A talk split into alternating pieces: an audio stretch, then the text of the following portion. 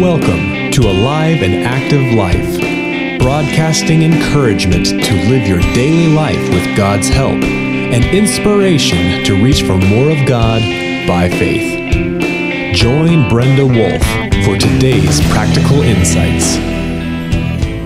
Hey there, this is Brenda with Alive and Active Life. So I have a question for you. Did you plant any gardens this year? Maybe some veggies or flowers? Perhaps you have a patch of herbs, or maybe a favorite front step potted plant. Farmers across the world have their own kind of very large gardens. So do businesses with greenhouses or orchards, public farms. I had a garden this year and I poured time and effort into it. Gardeners have something in common. They look for harvest of the crop they labored over, from produce to flowers to cash crops. How is your yield this year? What is a harvest? Well, harvest is a part of God's original design, part of creation and life on this planet. It comes in many forms, though. Normally, for gardeners and farmers, it's the fruit of the planting. That portion that promotes life, has value, is enjoyable, beautiful, and even profitable. Harvest isn't limited to plants, however. Every area of life has a kind of planting, a tending, and a harvest. Here are some examples of what that might look like. College graduates, they take their hard earned harvest with them. The fruit of their training helps them embrace a career of interest and substance. How about business, educational, or medical professionals who enjoy the fruit of their labors by investing each day in work that pertains to their focus? Then there are parents who raise and train children with hopes for a harvest in each precious life. They nurture the person that their child is and will become. How about you? There's a harvest of your heart. Why not pour into your inner person each day in ways that matter for eternity? God is pouring into you each day as you trust Him. And then you may be pouring into another person that God has brought across your path. So, back to my original question how is your yield this year? What kind of qualities would you say define harvest? Besides the joy and the fulfillment of a harvest for your labors, there are additional benefits of investing in a planting. Some of the best yield comes from hours of careful planning, planting, weeding, watering, fertilizing, and pruning. All of that is a process of patience as you wait for harvest, both from the earth and for any human processes that are worth investing in. There are benefits from participating in human planting endeavors, and these plantings include things such as education, relationships, community health, research and development, discovery and investigation, and spiritual development.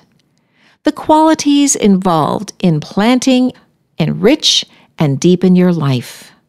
They are definitely worth investing time, energy, passion, and resources into. I want to suggest to you that harvest involves a very specific line of qualities. Harvest involves reflection, planning, discipline, and rejoicing. Those four qualities certainly refer to the harvests of the earth, but they also refer powerfully to harvests of the heart and mind. Let's look at each quality individually. As you consider these concepts, stretch your thoughts to apply the ideas to your own heart and mind. Remember, you are a planting of God. Your life is worth time, energy, passion, and resources that you have available to you. How is your yield this year in your heart and your mind? Let's first look at reflection. Reflection is the first step involved in planting. It is a pensive contemplation of your life seasons, and it focuses on the big picture with definite goals in mind. Reflection is a critical component of planning, and planning is futile without reflection. Engaging a planting season definitely requires thought. Take a step back to view the landscape and the associated details. Ask yourself good questions. As you answer those questions, you lay the foundation for a good planting plan. Remember, even though the planting process can be enjoyable despite hard work required, the end goal is harvest. So here are some good questions that need some good answers. You might consider them. There are many more, but these pertain to the soil of your heart and your mind, as well as to the earth. For example, your relationships, community, education, career, your heart, mind, and well being, and your future, family, and even your legacy. Here you go 12 of them. Number one, what do you want to grow? Two, what fruit do you hope to show for your labors? Three, do you have the right seeds, the right ground, tools, additives, and fertilizers? Four, have you tested your soil to be certain its chemistry is appropriately balanced for the desired crop? Five, is your planting location prime? Will it get lots of sunshine? Do other seasonal crops create a threat to your planting receiving critical rays of sun? Like, for example, large trees that leaf out as the summer progresses. Number six, have you tilled your soil well and raked it into an even spread for necessary rows and hills to welcome seeds? Seven, how will you deal with unwelcome growth? Weeds. Perhaps you don't know what certain weeds look like compared to the desired planting. This means some reading and research. Eight, how can you keep your fields free of weeds that steal resources that are needed by your desired crop? Number nine, what is your plan for insects and small animals that eat your planting as it develops? And then your crop as it comes to full yield. 10. Where is your water supply and do you have ample? 11. Is there anything that you should do this season to produce greater harvest in future seasons? 12. In what ways should you prepare for ample time and energy to ensure proper planting, growing season, and harvest? What questions have you been asking yourself as you reflect on your planting plan? And remember, these things of course refer to the earth planting that you might have, but they it also refers to your heart and your mind. All of those questions can be applied to what's inside you. That was the reflection. That's the first step. Now we're going to go on to the planning, and we even referred to that as we talked about reflection. But planning is essential as you invest in current and future life harvests. A good plan requires an accurate grasp of facts and proven action steps. Those steps develop from answering good questions as suggested previously in the section of reflection. Planning is motivated by the rejoicing and the hope of anticipated yield. It involves gathering and integrating relevant data with goals that you establish. Planning may involve experiences from previous harvests, lessons learned, or research into new approaches. This quality also involves implementing needed changes, laying out a logical, informed, step by step approach develops your plan into a practical document, and that means harvest. Planning is essential in plantings of your heart and mind. Does your plan include your whole life? All right, we've talked about reflection, we've talked about planning, and now we're going to go into discipline. This quality, to a great degree, determines your success. Discipline is essential for any worthy life endeavor. Other words that help define what this means buy in, resolve, commitment, whatever it takes, hard work, never give up, not lazy, etc. The best way to unwrap discipline is to apply it in regular daily allotments, whether you feel like it or not. Keep in mind, this strong push for success follows proper planning required so that you can succeed. How's your discipline doing? And then the final quality, after reflection and planning and discipline, is rejoicing. Rejoicing is a term Scripture often uses when referring to harvest, especially spiritual harvest. It's a happy time, bringing in fruit of much labor, joy from toil. In fact, it seems almost immoral to ignore a harvest. How terrible to leave fruit to rot in a field or garden. Such a waste, a very sad thing. But to pick gather, and bring in everything that grows from a season of planting that's fulfilling and it's happy. This is true for matters of the heart as well.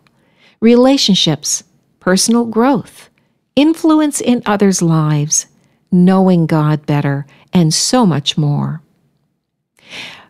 But all of those things depend on something really important, and that is dependence on God.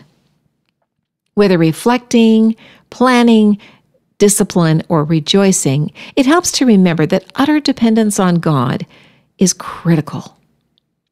2 Corinthians 9, verse 10 says, Now he who supplies seed to the sower and bread for food will also supply and increase your store of seed and will enlarge the harvest of your righteousness. We're back to that concept again God works and you work. Partnering with God for harvest is the only way to grow a crop, and it's God's original design. God loves the planting process. He's quite a gardener. Jesus talked a lot about farming and harvest. His life purposefully engaged reflection, planning, discipline, and rejoicing. God expects harvest. When Jesus was on earth with his disciples, they passed a fig tree on one journey. Jesus was hungry and looked for fruit on the tree.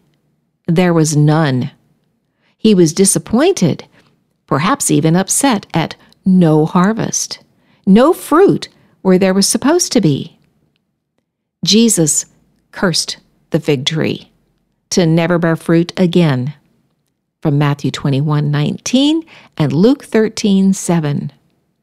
Our Creator expects fruit, harvest from every planting in life. Perhaps you are tired or discouraged in the planting process.